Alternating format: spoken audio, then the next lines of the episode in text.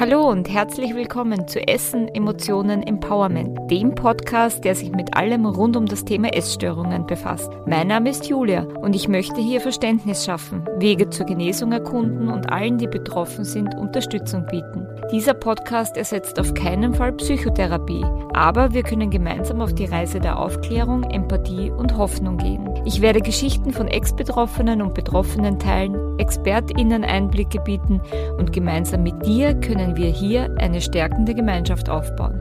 Ich freue mich, dass du da bist.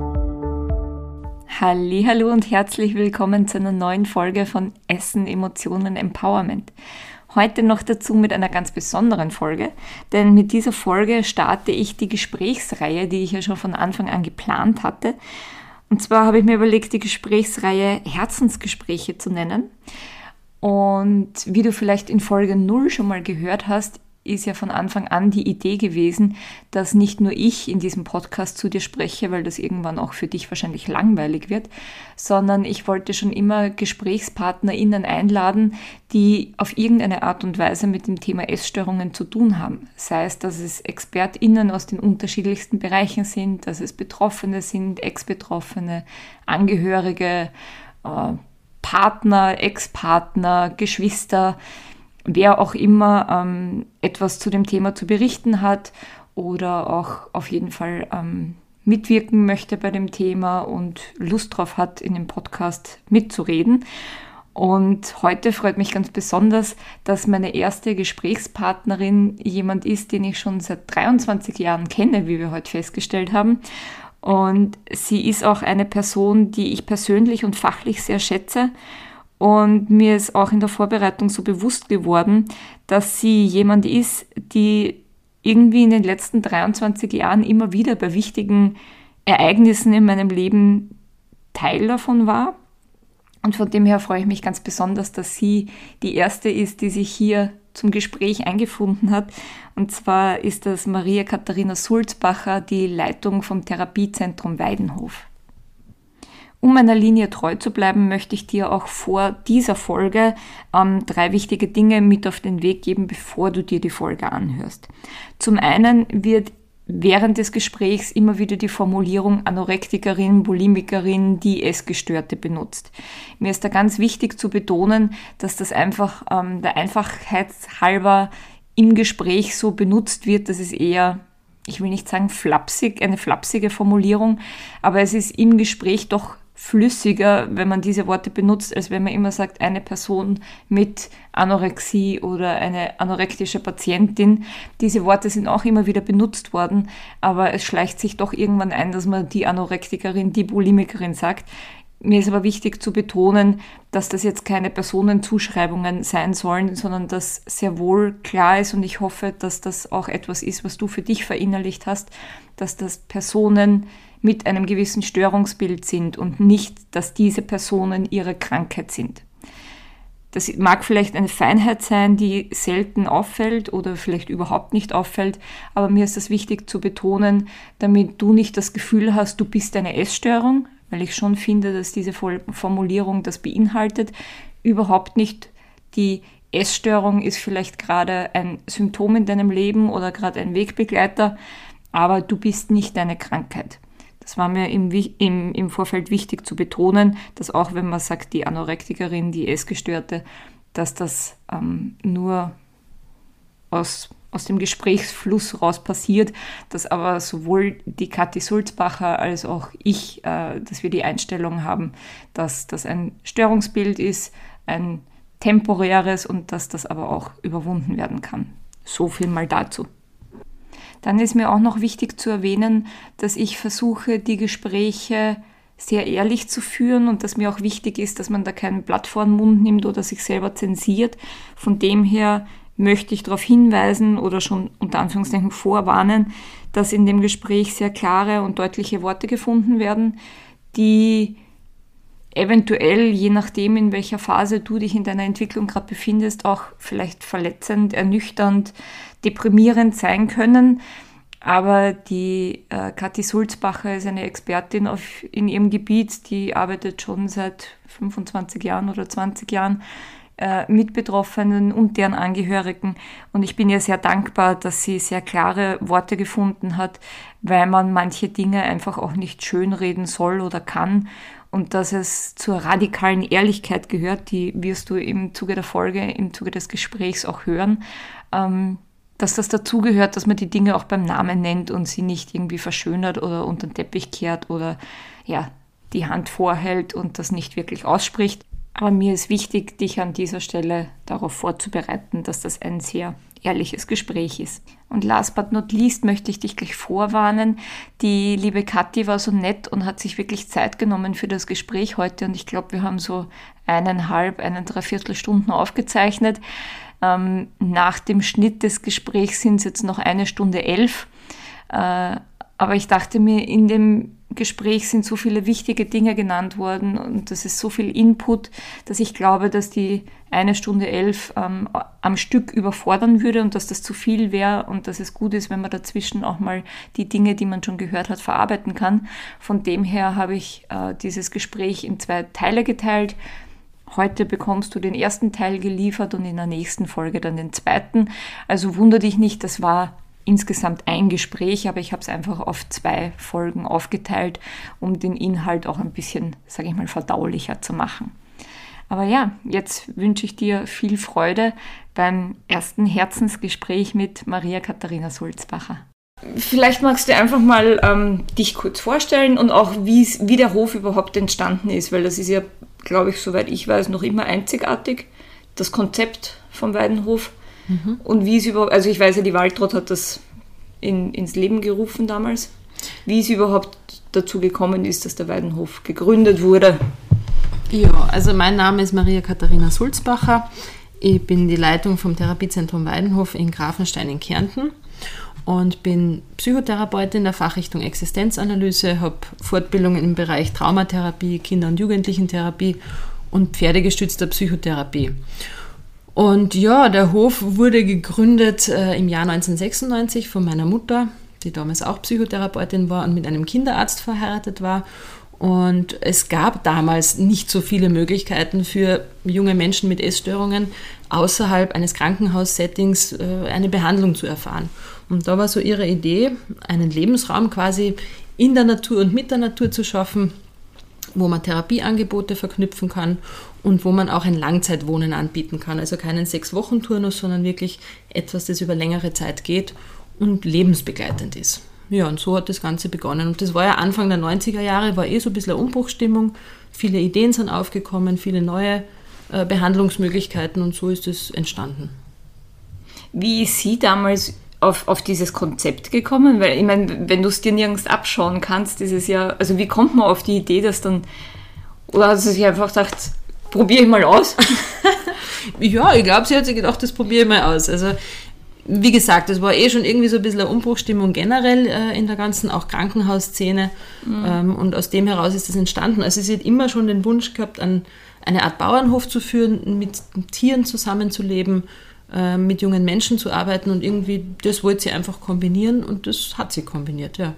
Sehr erfolgreich, nachdem es es bis heute noch gibt. Genau, also jetzt werden es dann ja bald äh, siebenundzwanzig Jahre, also doch schon eine längere Zeit. Vor allem, denk, also ich weiß jetzt nicht, wie es ist, aber ich denke mir, damals war ja auch das Essstörungsthema wahrscheinlich noch ein ganz anderes. Weil wenn ich denke, ich habe, weiß ich nicht, wie, also mit sechzehn angefangen, da war da war es ja noch ganz anders mit mit was Aufklärung in die Richtung überhaupt, also da gab es ja im Prinzip keine Aufklärung, noch niemand wusste, was Essstörungen sind, geschweige denn, dass es irgendwelche Alternativbehandlungsmöglichkeiten gegeben hat. Genau, so ist es und auch die Diagnosemanuale haben sich über die letzten zwanzig bis dreißig Jahre massiv verändert. Mhm. Ja, also eben, wo die Essstörungen auch erstmals diagnostiziert wurden, klassifiziert wurden und ins Bewusstsein gerückt sind. Ja, also das ist alles erst über die letzten dreißig Jahre wirklich so entstanden und ist auch immer weiter in der Veränderung. Mhm. Gott sei Dank. Gott sei Dank. Genau. Wie, wie war jetzt, persönliche Frage, wie, wie war es für dich in dem Rahmen aufzuwachsen? Weil du, ihr habt, also du hast einen Bruder, ihr, ihr habt da ja mitgelebt. Ich meine, wir haben uns zweitausendeins, haben wir jetzt vorhin festgestellt, kennengelernt, wo ich als Patientin auf den Hof gekommen bin. Wie war das? Weil du hast ja du hast mit uns mitgelebt, natürlich abgegrenzt, also du hast jetzt nicht mit uns im Zimmer geschlafen, aber du hast uns ja doch tagtäglich dann mitgekriegt. Wie ist das, wenn man mit, mit Patienten dann aufwächst? Ja, also miteinander gelebt, genauso wie du sagst. Also es war ja nicht die gleiche Wohneinheit, es war einfach der gleiche, die gleiche Wohnadresse quasi. Ähm, für mich war es eher abgegrenzt, weil ich ja vorher immer in der Schule war oder mhm. dann eben im Studium. Ich habe es immer spannend gefunden, wahnsinnig interessant, und zweitausendeins habe ich ja schon studiert und habe ähm, über die Arbeit mit den Pferden, mit den Patienten dann für mich beschlossen, dass das auch eine Arbeit ist, die mich sehr interessiert, und habe eben das Psychologiestudium begonnen und dann letztlich auch die Psychotherapie-Ausbildung begonnen, weil ich es eben ja, faszinierend gefunden habe.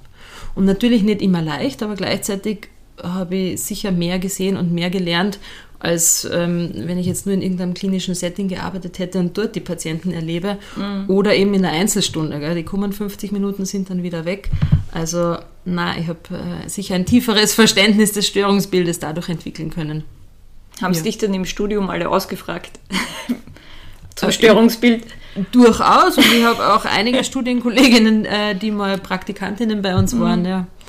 Was natürlich interessant war oder interessant ist. Ja. Und auch jetzt ähm, habe ich immer wieder Kolleginnen, die vorbeikommen, die einmal ein Praktikum machen, sich das anschauen oder Interesse am Hof zeigen. Oder auch welche, die sich das Konzept anschauen, um es dann irgendwo anders selbst ähnlich wieder umzusetzen. Gibt es das? Mhm. Also da sind schon einige Projekte entstanden oder im Entstehen. Ich habe es dann leider nie weiterverfolgt, aber es sind immer wieder mal äh, Kolleginnen, die kommen und sich das anschauen, weil sie sagen, sie würden gern was Ähnliches machen. Mit Wohngruppe, mit äh, tiergestützter Therapie, ja, immer wieder. Weil in Österreich ist es ja trotzdem noch nicht so verbreitet irgendwie. Nein, und wenn, dann sind es ja eigentlich meistens nur kleinere private Träger, äh, kleinere Wohneinheiten mit vier, fünf Patientinnen, also die sind dann auch nicht so bekannt, ja. Mhm. Leider. Also für dich war ab, ab Studium dann eigentlich klar, dass du ja. den Hof irgendwann übernimmst? Genau. genau. Bereust du es manchmal? Nein, den Hof zu übernehmen bereue ich. Na, na, eigentlich nicht. Nein, weil wie gesagt, ich glaube nicht, dass ich irgendwo anders so viel lernen hätte können, ähm, wie in diesem Setting. Mhm. Was schon ist, ist, dass ich einfach gewisse Strukturen verändert habe, ja, wo ich über die Zeit auch gemerkt habe, was passt oder was nicht passt, was mir vielleicht zu viel ist. Also wir haben zum Beispiel die, die Anzahl der Plätze reduziert, das war mir ganz wichtig. Oder auch ähm, wir haben das Aufnahmealter, das ist jetzt ab achtzehn. Also ich habe jetzt bewusst keine Jugendlichen mehr am Weidenhof wohnen, sondern nur noch erwachsene Frauen ab achtzehn. Oder es sind auch keine jungen Männer mehr am Hof, weil das einfach gewisse Schwierigkeiten mit mhm. sich bringt. Also ich habe gewisse strukturelle Veränderungen umgesetzt, die mir persönlich wichtig waren oder die für mich gefühlt die Arbeit erleichtern und erfolgreicher machen, das auf alle Fälle. Ja. Na, aber ich glaube nach wie vor, dass es ähm, ein super Konzept ist und dass es ja, eine Chance der Genesung bietet, die, die nachhaltig ist, und das ist mir wichtig. Mhm. Kommen zu euch eigentlich hauptsächlich Leute, die schon andere Dinge ausprobiert haben, die nicht funktioniert haben? Oder habt ihr auch Leute, die zum ersten Mal irgendwie therapeutisch was, was tun gegen ihre Essstörung? Selten, aber doch haben wir ähm, Menschen, für die wir die erste Anlaufstelle sind. Mhm. Aber die allermeisten, die kommen, die haben schon sehr viel vorher ausgeschöpft, was jetzt äh, ambulante Angebote angeht. Oder auch stationäre Therapien. Mhm. Also die haben zum Teil wirklich mehrfache Krankenhausaufenthalte hinter sich, Psychiatrieaufenthalte oder wirklich einen langjährigen Leidensweg, wo viel probiert wurde. Mhm. Und die dann irgendwie dann schlussendlich bei uns landen. Also es ist eher die Ausnahme, dass jemand noch nichts probiert hat. Ja. Kommt aber auch vor, gell, wenn man denkt, wow, also für den allerersten Therapieversuch gleich in so ein betreutes Wohnen zu gehen und wirklich was Langfristiges zu machen, ist eh bewundernswert. Was ist denn für dich der, der Vorteil darin, sich in eine betreute W G zu begeben, wirklich auch teilweise weiter weg von zu Hause zu sein? Du sprichst das an, das ist einmal der erste Vorteil, dass man wirklich aus dem gewohnten System, aus dem gewohnten Setting mal rauskommt und durch die Distanz mh, auch ein bisschen einen inneren Abstand kriegt und dadurch äh, vielleicht einen anderen Blickwinkel auf die Probleme, auf die Schwierigkeiten oder so diese gefühlte Wand, vor der man im Alltag steht. Also da ist Distanz oft ganz gut und ganz mhm. hilfreich, ähm, um auch aus den gewohnten Mustern auszubrechen. Also mal wirklich alles zu verändern. Es ist zwar anstrengend und schwierig, ja, das ist so, also Therapie ist sicher nicht leicht, aber das ist auch die Chance, die es bietet, dass ich mal wirklich mich quasi neu orientieren kann, dass ich Abstand zu meinen eigenen Gefühlen kriege und dass ich mich ja neu ausrichten kann in meinem eigenen Leben. Ja, und was natürlich auch ein Vorteil ist, dass ich nicht allein bin. Gell? Also so dieses, die Einsamkeit, das Gefühl des Alleingelassenwerdens, das ist wirklich was, was schwierig ist. Und in so einer Wohngruppe habe ich ein Setting mit anderen Betroffenen. Man kann sich austauschen, man kann sich unterstützen. Endlich gibt es auch Menschen, die mich verstehen, die meine Sichtweise verstehen, die meine Problematik verstehen. Viele Essgestörte glauben ja, es geht nur mir so. Das sind allein meine Gefühle, Gedanken äh, und Symptome, wo man sagen muss, nein, die sind meistens sehr ähnlich. Und das ist dann auch ein, ein Gefühl des Verstandenwerdens oder man erlebt vielleicht das erste Mal verstanden zu werden. Mhm. Wenn es auch andere Menschen gibt, die sagen, ja, kenne ich deine Probleme, verstehe ich. Ähm, und ich biete dir auch einen Lösungsansatz, wie man es verändern kann. Also das ist definitiv ein Vorteil, wenn man da mal ein bisschen weiter draußen ist. Ähm, weil sonst geht man zur ambulanten Therapie und geht dann wieder ins gewohnte alte System. Mhm. Und ähm, dann war, die, war es vielleicht eine total tolle Therapiestunde, aber am übernächsten Tag ist das schon wieder alles vergessen, weil diese gewohnten Muster halt wieder eingreifen und die sind stärker. Und man darf nicht vergessen, Essstörungen sind halt als Suchterkrankungen anzusehen. Ja? Mhm. Und einen suchtkranken Menschen allein zu lassen, ist halt schwierig. Und mit einer fünfzigminütigen Therapie sind Suchtkrankheiten meistens ähm, nicht geheilt oder ist zu wenig. Es ist super und ganz wichtig und ich rate immer zur Psychotherapie, ähm, aber manchmal ist es halt zu wenig. Und da braucht es echt ein Setting, das, äh, das die Patienten durch den Tag begleitet, wo es eine Struktur gibt, wo Ansprechpersonen da sind, wo therapeutische Gruppen stattfinden. Und auch so die, die Beschäftigungstherapie wird als ganz, ganz wichtig wahrgenommen, weil es hilft, endlich dieses Gedankenkreisen zu durchbrechen. Mhm. Ja, also diese Zwangsgedanken, die wirklich, die störend sind, die belastend sind, die den ganzen Tag durchgehen. Wenn du dann aufgefordert wirst, irgendwas anderes zu machen, dann bist du mit etwas anderem beschäftigt. Und das erleben viele als entlastend, dass endlich dieser, dieses Gedankenkreisen ein Stück weit durchbrochen wird. Mhm.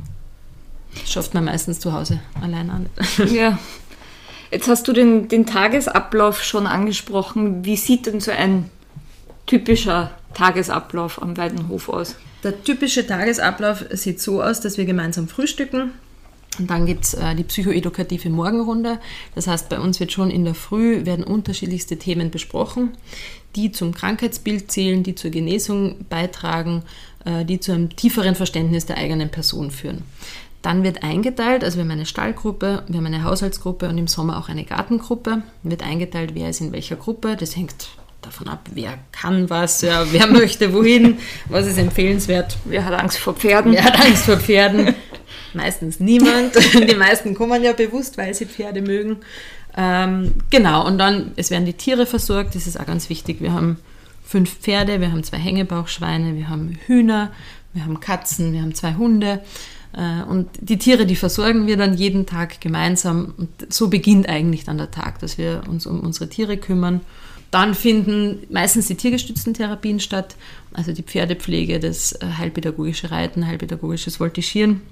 Dann gibt es festgesetzte Essenszeiten, also die Mahlzeiten sind immer begleitet und sind zu fixen Zeiten. Also es gibt Frühstück, Vormittagsjause, Mittagessen, Nachmittagsjause und Abendessen. Ganz wichtig, fünf Mahlzeiten. Ja, auch wenn man, ich auch immer. Ganz, ganz wichtig, genau. Und auch wenn man jetzt nicht essen muss oder so, aber trinken sollte sowieso jeder zu jeder Mahlzeit. Und es ist uns ganz wichtig, dass da auch immer alle zusammenkommen. Ne? Also, dass man wirklich äh, regelmäßig im Verlauf des Tages zusammenkommt, dass man schaut, wer braucht was, wer braucht welche Unterstützung, wie geht's wem, was ist noch zu machen, welche Termine stehen an. Also in der Früh werden auch die Termine eingeteilt, externe Termine wie Arztbesuche, therapeutische Termine, A M S-Termine, Ausbildungstermine, also egal was, gibt ja unterschiedliche Termine, die werden dann festgesetzt.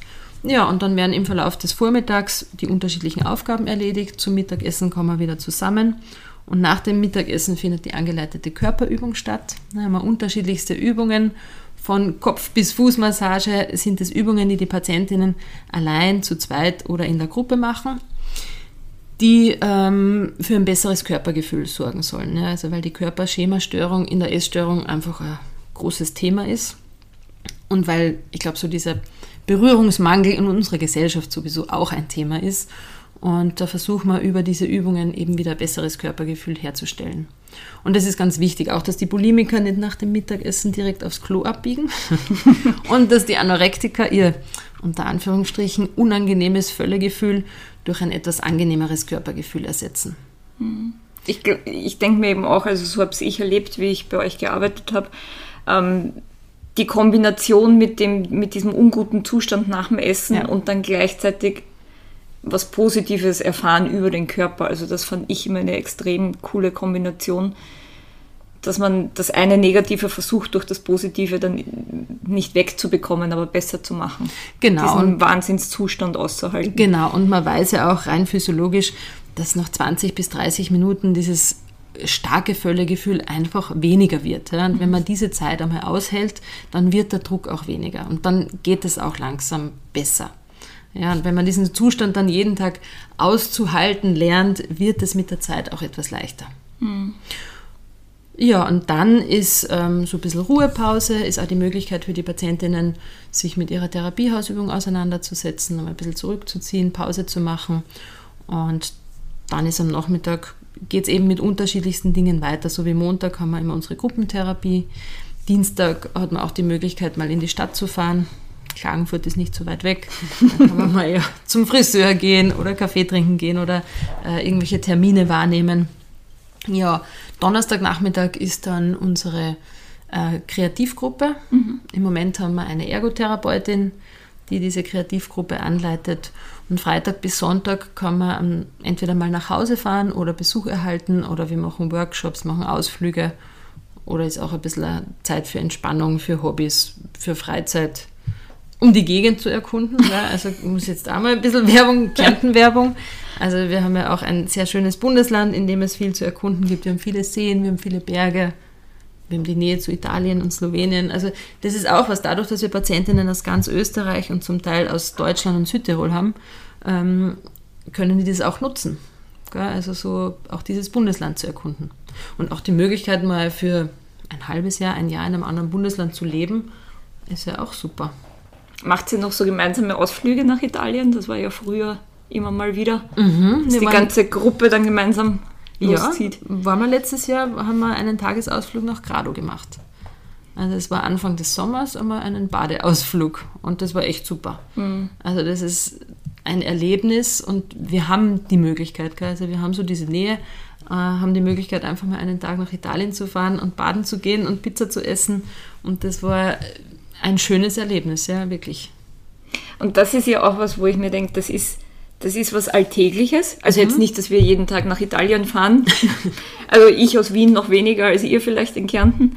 Aber das ist ja was so wie Baden gehen, was ja auch mhm. sehr körperbezogen genau. ist. Oder du sagst Pizza essen oder Eis essen ist in Italien ja auch naheliegend. Genau. Und da finde ich ja das Praktische, dass da dass das auch begleitet ist. Also, genau. dass du solche Dinge wieder, du kannst dich annähern und hast aber Unterstützung, dass wenn du jetzt währenddessen feststellst, packe ich nicht, genau. dass da irgendwer dabei ist. Und das wird vorab besprochen. Also es soll auch niemanden überfordern. Wenn jetzt jemand sagt, ich kann überhaupt nicht äh, im Bikini zum Strand gehen und Pizza essen überfordert mich und Eis geht überhaupt nicht, äh, dann wäre dieser Ausflug sicher zu stressig. Aber für die meisten ist es so, dass sie sagen, boah, die Freude, die überwiegt oder dieses Gemeinsame und die Gruppe unterstützt sich dann auch, ja, mhm. gegenseitig. Und dann sagen sie, es war sogar der Vorschlag der Gruppe, die letzten beiden Male, dass sie gesagt haben, boah, wir würden gern ähm, zum Abschluss des Tages gemeinsam Abendessen und dann nach Hause fahren. Mhm. Ja, also wo, wo wir wirklich uns in ein Lokal gesetzt haben, gemeinsames Abendessen, super schöner Tagesausklang und dann sind wir zurückgefahren. Und auch wenn es für die eine oder andere Person ja, vielleicht auch stressig war, eine gewisse Konfrontation, war dann doch der Stolz und die Freude das, was mehr im Vordergrund war. Und es war wirklich ein schöner Tag für alle, die mit waren. Und wie gesagt, wenn es jetzt jemanden komplett überfordert hätte, das wird vorab besprochen, der muss auch nicht mitfahren. Also mhm. das ist überhaupt nicht notwendig. Aber die, die es wollen, die vielleicht schon ewig nicht am Meer waren, oder wir haben immer wieder Patientinnen, die noch nie am Meer waren, für die das überhaupt nochmal ganz eine neue Situation ist. Und das ist, ja... Das war super. Eine Sache, die, die viele beschäftigt, ist die Frage, ist es, du, du hast jetzt die Unterstützung angesprochen der Gruppe, mhm. kann das auch nach hinten losgehen? dieses, dass man sich dann eher ins Negative reinsteigert als Gruppe. Das ist ja oft ein Bedenken von Leuten, wenn sie überlegen, wo mache ich Therapie, wie mache ich Therapie. Gehe ich irgendwo in ein Gruppensetting, egal ob das jetzt was wie, wie eine Wohngemeinschaft ist oder generell Gruppentherapie, das kann ja eine negative ja. Eigendynamik haben, aber auch sehr unterstützend sein. Genau, also eine negative Dynamik kann es immer haben, deswegen ist uns so eine heterogene Gruppe sehr wichtig, wo nicht alle die gleiche Diagnose haben. Wenn du jetzt äh, fünf Anorektikerinnen am Tisch sitzen hast, dann geht es sehr, sehr schnell, diese Dynamik des Vergleichens, die hat ja mehr oder die wiegt ja weniger, was in so eine Negativspirale rutscht. Und darum ist uns wichtig, dass wir unterschiedliche Personen per Tisch sitzen haben. Wir haben auch Patientinnen, die überhaupt keine Essstörung haben, die andere Probleme haben. Wir haben Menschen mit Übergewicht, Normalgewicht, Untergewicht, also wirklich bunt gemischt. Ähm, meistens unterstützen sie sich, wenn es dennoch in eine negative Richtung abgleiten sollte, was immer wieder passieren kann, ja, weil die Symptome äh, geschützt werden, weil irgendwie ein bisschen in der Heimlichkeit, na, ich sag eh nichts, ich verrate dich eh nicht, äh, wenn ich dich nicht verrate, verratest du mich auch nicht. Also es wird dann so ein bisschen im Negativen, kann schon mal miteinander gemauschelt werden und das sprechen wir immer an. Ja, also wir sprechen es immer an, dass man sich bitte nicht mit dem Symptom verbünden sollte, weil das unterstützt immer die Krankheit. Und das Ziel wäre ja, sich gegenseitig in Richtung Gesundheit zu unterstützen. Mhm. Also das wird auf alle Fälle thematisiert und wenn es von uns irgendwie erkannt wird, auch noch Möglichkeit, wirklich sofort unterbrochen.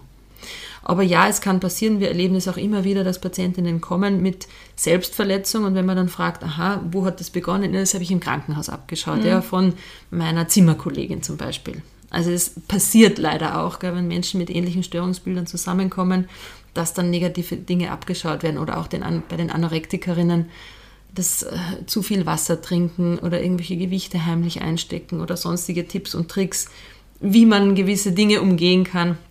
Also das lernt man leider auch voneinander. Mhm. Du hast jetzt die, die übergewichtigen Personen, Patienten angesprochen. Erlebst du Adipositas auch in der Behandlung ähnlich wie alle anderen Essstörungen, weil sie offiziell nicht wirklich als Essstörung gilt? Mhm, genau, Adipositas gilt offiziell nicht als Essstörung, aber Adipositas infolge einer Binge-Eating-Störung zum Beispiel ist dann schon wieder als Essstörung zu werten. Ähm, wie war jetzt die Frage? Ob die Behandlung jetzt ähnlich ist, weil ja. Betroffene erkennen sich ja oft, also die sagen ja dann auch selber, weil ihnen ja gesagt wird, du hast keine Essstörung oder das ist ja nur, weiß ich nicht, schwache Disziplin. Ja, ja, ja, das wird aber oft, also Essstörungen werden ja generell mit mangelnder Disziplin äh, verwechselt. Also ich glaube, es gibt einfach gewisse, wie soll man sagen, so, so Irrglauben oder Irrtümer, die Essstörungen betreffen, betreffen. Zum einen ist es, viele Menschen glauben, essgestörte Menschen müssen sehr, sehr dünn sein. Mhm. Also dass nur Magersucht eine Essstörung ist. Dass man mit Normalgewicht, leichtem oder starkem Übergewicht genauso eine Essstörung haben kann, äh, ist vielen überhaupt nicht bewusst. Ja? Also erst wenn es klinisch relevant ist und wenn man ganz, ganz dünn ist, hat man eine Essstörung, stimmt überhaupt nicht. Also Essstörungen können sehr verdeckt sein. Das ist leider auch vielen Ärzten und Ärztinnen noch nicht bewusst. Ja. Also ich hatte einmal eine Patientin, die hat massive Essanfälle gehabt, also wirklich starkes Binge-Eating, war aber absolut normalgewichtig. Sie hat einen sehr, sehr hohen Leidensdruck gehabt und wurde vom Arzt einfach nicht ernst genommen, weil der hat gesagt, naja, seien Sie doch froh, andere würden gern zu viel essen und Sie haben so eine gute Figur. Ja genau, also es war mhm. furchtbar für die Frau. Oder auch eine andere Patientin mit massiver Bulimie, die bis zu zehn Essbrechanfälle pro Tag hatte und dann sagt der Arzt, naja, müssen Sie es halt ein bisschen zusammennehmen, ich muss auch aufpassen beim Essen. Also das ist nicht hilfreich. Ja. ja. Das ist wirklich überhaupt nicht hilfreich. Genau, und bei Übergewichtigen ist ja auch, sind auch oft so die Tipps, ja, ein bisschen mehr Disziplin, ein bisschen mehr Sport.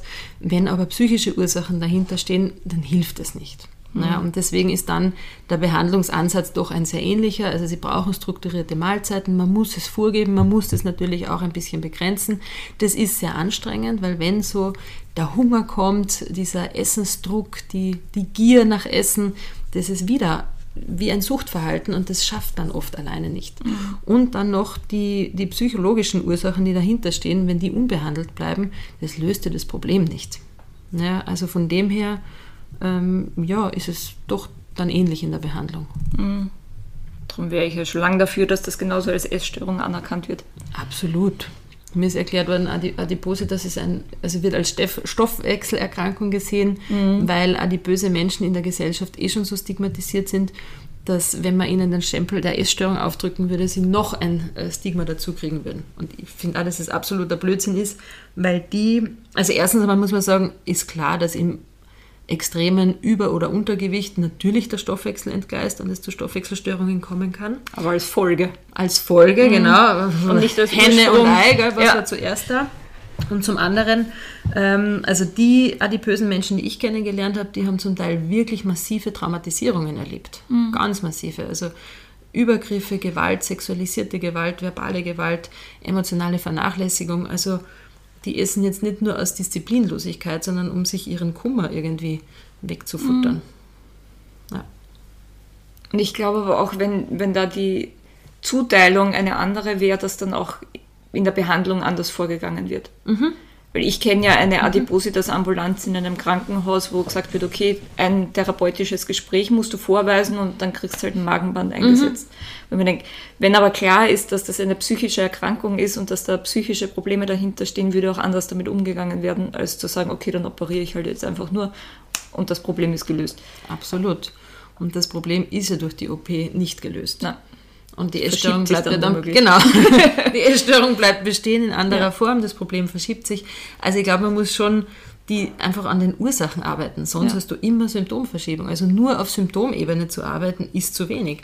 Das ist wie, wenn der Anorektiker einfach ja ein paar Kilo zunimmt, damit ist es nicht erledigt. Ja? Mhm. Also dann sind halt körperlich ein paar Kilo mehr drauf, das ist jetzt nicht so schwer, aber die seelischen Ursachen sind überhaupt nicht gelöst. Und davor haben dann viele Betroffene Angst, weil sie auch sagen, naja, wenn ich nicht mehr so dünn bin, dann sieht mein Umfeld nicht mehr, dass es mir schlecht geht. Und das ist oftmals wirklich so der Fall, ja, weil Angehörige dann sagen, ah ja, jetzt schaust du eh wieder besser aus, geht dir eh gut. Mhm. Und nicht erkennen, dass die seelische Not dahinter riesengroß ist und nach wie vor bestehen bleibt. Also es wird schon oft als, als Ausdrucksmittel benutzt, ja, um auf sich aufmerksam zu machen, um zu zeigen, dass etwas nicht stimmt, dass es mir nicht gut geht. Und die Gewichtszunahme wird dann möglichst hinausgeschoben, verzögert oder verhindert, um ja nicht den Eindruck zu erwecken, mir geht's gut. Mhm. Weil das mir geht's gut immer mit einem Gefühl des Alleingelassenwerdens verbunden ist. Ja, dann ist keiner da, keiner interessiert sich. Auch so die Gedanken, ich muss immer alles alleine schaffen. Ja, das ist halt nicht gesund. Das ist eher so Burnout-Dynamik, ja. Ähm, ja, das sind die Gefühle, die dann übrig bleiben. Mhm. Und deswegen braucht man dann die Essstörung. Wie lang würdest du jetzt, ich meine, schon klar, ist unterschiedlich, aber so im Schnitt, wie lang sind die PatientInnen bei euch? Maximal zwei Jahre und wir empfehlen Minimum ein halbes Jahr. Natürlich ist es manchmal nicht umsetzbar, weil man vielleicht berufstätig ist oder Kinder hat oder andere Lebensumstände dazu beitragen, aber da muss ich auch gleich von vornherein sagen, eine Essstörung werden wir nicht in einem Sechs-Wochen-Turnus auflösen können, auch in drei Monaten schaffen wir keine Stabilisierung oder Genesung, man kann vielleicht so den Stein ins Rollen bringen, aber es muss dann unbedingt weiterführend äh, etwas gemacht werden, aber was Intensives. Ähm, ab einem halben Jahr bis zu einem Jahr kann man dann schon wesentlich mehr erreichen und unser Maximum ist bei zwei Jahren. Aber selbst wenn jemand zwei Jahre bei uns ist, äh, empfehlen wir danach immer eine weiterführende Psychotherapie, weitere fachärztliche Kontrollen beim Psychiater und Wiegekontrollen beim niedergelassenen Hausarzt. Mhm. Ja, also unbedingt. Das ist nicht getan. Also wer einmal eine Essstörung hatte, das ist wirklich ein langjähriger oder auch lebenslanger Prozess, dass man immer wieder daran arbeitet, dass man sich mit den eigenen Themen auseinandersetzt, dass man nicht wieder in bekannte Muster reinfällt und reinrutscht. Und Probleme sind ja nicht gelöst. Also das ganze Leben besteht aus Problemen und dann kommen halt wieder neue Probleme und dann ist halt die Versuchung da, wieder mit alten äh, Lösungsmustern drauf zu reagieren und wieder in so eine Störung reinzurutschen. Und Suchterkrankungen haben ein Rückfallsrisiko von bis zu achtzig Prozent. Das muss einem halt auch bewusst sein. Und Essstörungen haben halt die höchste Sterblichkeitsrate. Mhm. Ja, von circa fünfzehn bis zwanzig Prozent. Und das ist sehr, sehr viel. Mhm. Ja. Wird aber oft nicht so wahrgenommen, Wird ernst genommen, nie wahrgenommen. Eingeschätzt. Also ich hätte noch nie eine Patientin erlebt, die gesagt hätte, ui, jetzt ist kritisch, jetzt muss ich essen, ja. Sonst könnte ich vielleicht an dieser Störung sterben, mhm. sondern üblicherweise höre ich immer, ach geh, du übertreibst und mir geht es total gut und ich habe gar nichts und ärztliche Warnungen werden nicht gehört. Also da gibt's, ich glaube, da ist irgend, im, im Gehirn muss ich irgendeinen Schalter umlegen, äh, wo diese Wahrnehmung einfach nicht mehr gegeben ist. Ne? Also man spricht ja gerade bei einer Anorexie auch von einer paranoiden Störung. Äh, also es geht so in, in dieses Paranoide. Und das stimmt. Also man kann auch auf der Waage nur noch fünfunddreißig Kilo haben und subjektiv das Gefühl haben, ich bin aufgegangen wie ein Germteig und ich mhm. bin total dick oder mir geht es eh total gut. Also dieser Realitätsbezug, der geht verloren. Definitiv. Und auch, weil es das, das Schwächegefühl nicht gibt. Genau. Also das, das, das kenne ich ja von früher auch. Da, egal wie viel du wiegst, du, ja. du hast nicht das Gefühl, jetzt irgendwie schwach zu sein. Aber ich glaub, also ich finde in der Anorexie noch mehr als in der Bulimie. Da ja. war in meinem Empfinden ein Unterschied ja. in der, im Erleben. Aber in der Anorexie, hm. was kostet die Welt? Genau, und ich glaube, dass es eine rein physiologische Überlebensreaktion ist, ja, weil der Organismus einfach merkt, okay, ich muss weitermachen. Ja. Und wenn man jetzt sagt, wir sind alle noch irgendwie Steinzeitmenschen, ja, vor hundert Jahren hatten wir keinen Billa vor der Haustür oder den Kebab-Menschen. Äh, Vermuten wir, so. wir wissen es nicht. Vermuten wir, ja. Also es nicht so leicht war. Das heißt, was hat man gemacht um die Jahreszeit im Winter? Ja, der Organismus musste durchhalten, bis es wieder, bis wieder Nahrung zur Verfügung stand. Und ich glaube, wenn den Menschen damals bewusst gewesen wäre, in welchem katastrophalen Zustand sie sind, hätten viele das nicht überlebt. Also so diese Energie, dieses Aufbäumen, ja, dieses Aufbäumen vor dem Tod, das kennt man ja auch, dass der Organismus dann nur mal so nachschiebt, das ist einfach eine Überlebensstrategie. Du bist in einem Überlebensmodus, der rein biologisch anscheinend bei jedem Menschen so funktioniert. Genau, bei der Bulimie ist es anders, die kostet irrsinnig viel Kraft. Sagen auch viele Betroffene, sie sind dann total müde, ausgelaugt, erschöpft, das Leben gelingt nicht mehr so. Aber in der Anorexie, das sind Energieschübe. Mhm. Aber das, das macht es dann noch schwer. Ja. Das ist das, was absolut äh, fatal und gefährlich ist, weil man es selber nicht spürt. Mhm. Auf der einen Seite ein guter Schutzmechanismus, auf der anderen Seite schwierig dann gerade in der Therapie, das Betroffenen klarzumachen, dass es jetzt fünf vor zwölf ist. Richtig, ja, richtig. Weil sie, wie gesagt, auch medizinische Warnungen nicht ernst nehmen, weil sie es selber nicht zu spüren. Mhm. Und erst wenn wirklich dramatische Schwächeanfälle kommen, dann kommt vielleicht, aber auch nicht immer, eine Einsicht oder ein Verständnis. Aber selbst dann ist es für viele Betroffene, mei, war halt eine Ausnahme, ist mal kurz schlecht gegangen, aber jetzt geht's eh wieder. Mhm. Passt schon wieder. Weil ja dann auch das Gefühl sehr schnell wieder da ist, geht mir eh gut. Genau, also genau. Ich fühle mich stark. So schnell wieder vergessen, ja. wie, wie schlecht es mir gerade noch gegangen ist. Ja. Das haben wir ja alle, wenn, wenn man sich irgendwo verletzt, mhm. vergisst man irgendwann, wie stark die Schmerzen waren. Das stimmt, ja. ja.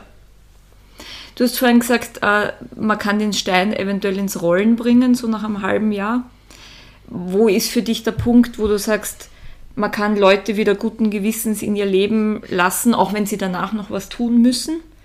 Aber ist das jetzt rein, dass ihr nach dem Gewicht entscheidet? Nein, also natürlich nein. spielt das auch mit, dass jemand ja. halbwegs fit sein sollte, um wieder ins Leben zu gehen. Aber wo sagst du, wenn jemand dann sagt, ich würde gern wieder in mein Leben zurück, in mein normales, ähm, wo sagst du, okay, das kann man gut vertreten? Also was ist dir wichtig, was Betroffene mitnehmen vom Weidenhof? Da gibt es viele Marker. Also das Gewicht ist natürlich ein Marker, klar, aber nicht der ausschlaggebende. Also zum einen sollten Sie in einem im besten Fall gesunden Gewichtsbereich sein und dieses Gewicht auch schon selbstständig halten. Ja? Also quasi sich schon selbst ernähren, auch schon Tage oder auch wochenweise mal weg gewesen sein, um das zu üben, dass, es auch se- dass man auch sieht, dass sie selbstständig halten können. Es geht aber dann natürlich auch um die psychische Entwicklung. Wie ist die Depression, wie ist das Selbstwertthema, also wie geht es der Person psychisch, ist sie da schon stabilisiert? Dann geht es wirklich auch um einen Zukunftsplan. Mhm. Ne? Also wie bin ich sozial integriert, reintegriert, welche tragfähigen Bindungen habe ich, weil das Schlimmste ist, irgendwo ins Nichts zu gehen und dann wieder allein zu sein, weil das ist der Garant dafür, dass in den Rückfall äh, münden wird. Äh, und natürlich auch das Berufliche. Ne? Habe ich eine Perspektive, habe ich eine Ausbildung, einen Job, ein Studium, also gehe ich in ein soziales Netz und habe ich einen Auftrag, habe ich einen Sinn, einen Sinn in meinem Leben und einen Wert, der höher ist als diese Störung, ja, für den es sich lohnt, zu kämpfen, zu arbeiten, weiter an mir dran zu bleiben, ja, und wirklich jeden Tag dieses Leben äh, aufrechtzuerhalten. Und welche unterstützenden Muster, also welche unterstützenden Beziehungen habe ich, mhm. die im Notfall auch sagen würden, du, pass auf, ich merke, da passt was nicht. Also das ist ganz, ganz wichtig. Zum einen, dass man schon ein, eine gewisse Zeit lang eine Stabilität aufweist, zum anderen, dass man aber auch in, in was Stabiles geht, wo man nicht allein ist, wo es eine Tagesstruktur gibt, wo es eine Aufgabe gibt, wo eine Beschäftigung ist, weil sonst ist es kritisch. Mhm. Ja, also ich würde mal sagen, das sind so die Marker, die, ja, die mir wichtig sind. Mhm. Die dann auch vorher schon irgendwie festgelegt werden, bevor Unbedingt. Es Richtung Entlassung geht. Unbedingt. Ja. Also wirklich unbedingt, dass man sagen, bitte einen genauen Plan, der im besten Fall auch schon ausprobiert wird, also wo schon ein bisschen Übung dahinter steht. Also nicht von null auf hundert und ich bin jetzt weg und mache irgendwas, sondern nö, nö, das ist schon strukturiert und geplant, Step by Step. Das hat die höchsten Erfolgschancen. Mhm. Ja, ich glaube bzw. hoffe ich, dass das jetzt die richtige Stelle ist, um hier einen Break zu machen und dieses doch längere Gespräch in zwei Teile zu teilen. Ich hoffe, dass du dir bisher schon was für dich mitnehmen konntest, dass du dir, dass so ein erstes Bild vom Therapiezentrum Weidenhof entstanden ist, dass du so eine erste Idee von einer therapeutischen Wohngemeinschaft gewonnen hast. Und ja, vielleicht bist du ja an, an einem derartigen Therapieangebot interessiert. Solltest du bis hierher schon mal Fragen, Wünsche, Anregungen haben, weißt du, dass du dich wie immer gerne an mich wenden kannst. Meine Kontaktdaten findest du unten in den Shownotes. Ich freue mich, wenn ich dir da mit meiner Rückmeldung auf irgendeine Art und Weise behilflich sein kann. Noch eine kleine Vorschau für den zweiten Teil des Gesprächs. Da werden wir nochmal drüber sprechen, wie so ähm, der Erstkontakt mit dem Therapiezentrum aussieht, wie so dieses Aufnahmeverfahren, nenne ich es mal, ähm, aussieht. Und dann erklärt die Kathi noch genauer, wie die tiergestützte Therapie abläuft, vor allem die Arbeit mit den Pferden. Und wir werden noch ein bisschen allgemein über das Thema Essstörung, Essstörungstherapie, ähm, auch ein bisschen über Essstörungen bei Männern und Angehörigenarbeit sprechen. Also ich hoffe, dass du auch nächstes Mal wieder dabei bist. Ansonsten bleibt mir wie immer zu sagen, du bist nicht allein. Es gibt auf jeden Fall einen Ausweg aus der Essstörung. Ich glaube an dich, ich hoffe, du tust es auch. Ich wünsche dir noch einen wunderschönen Tag und ich freue mich schon aufs nächste Mal. Bis dann. Tschüss.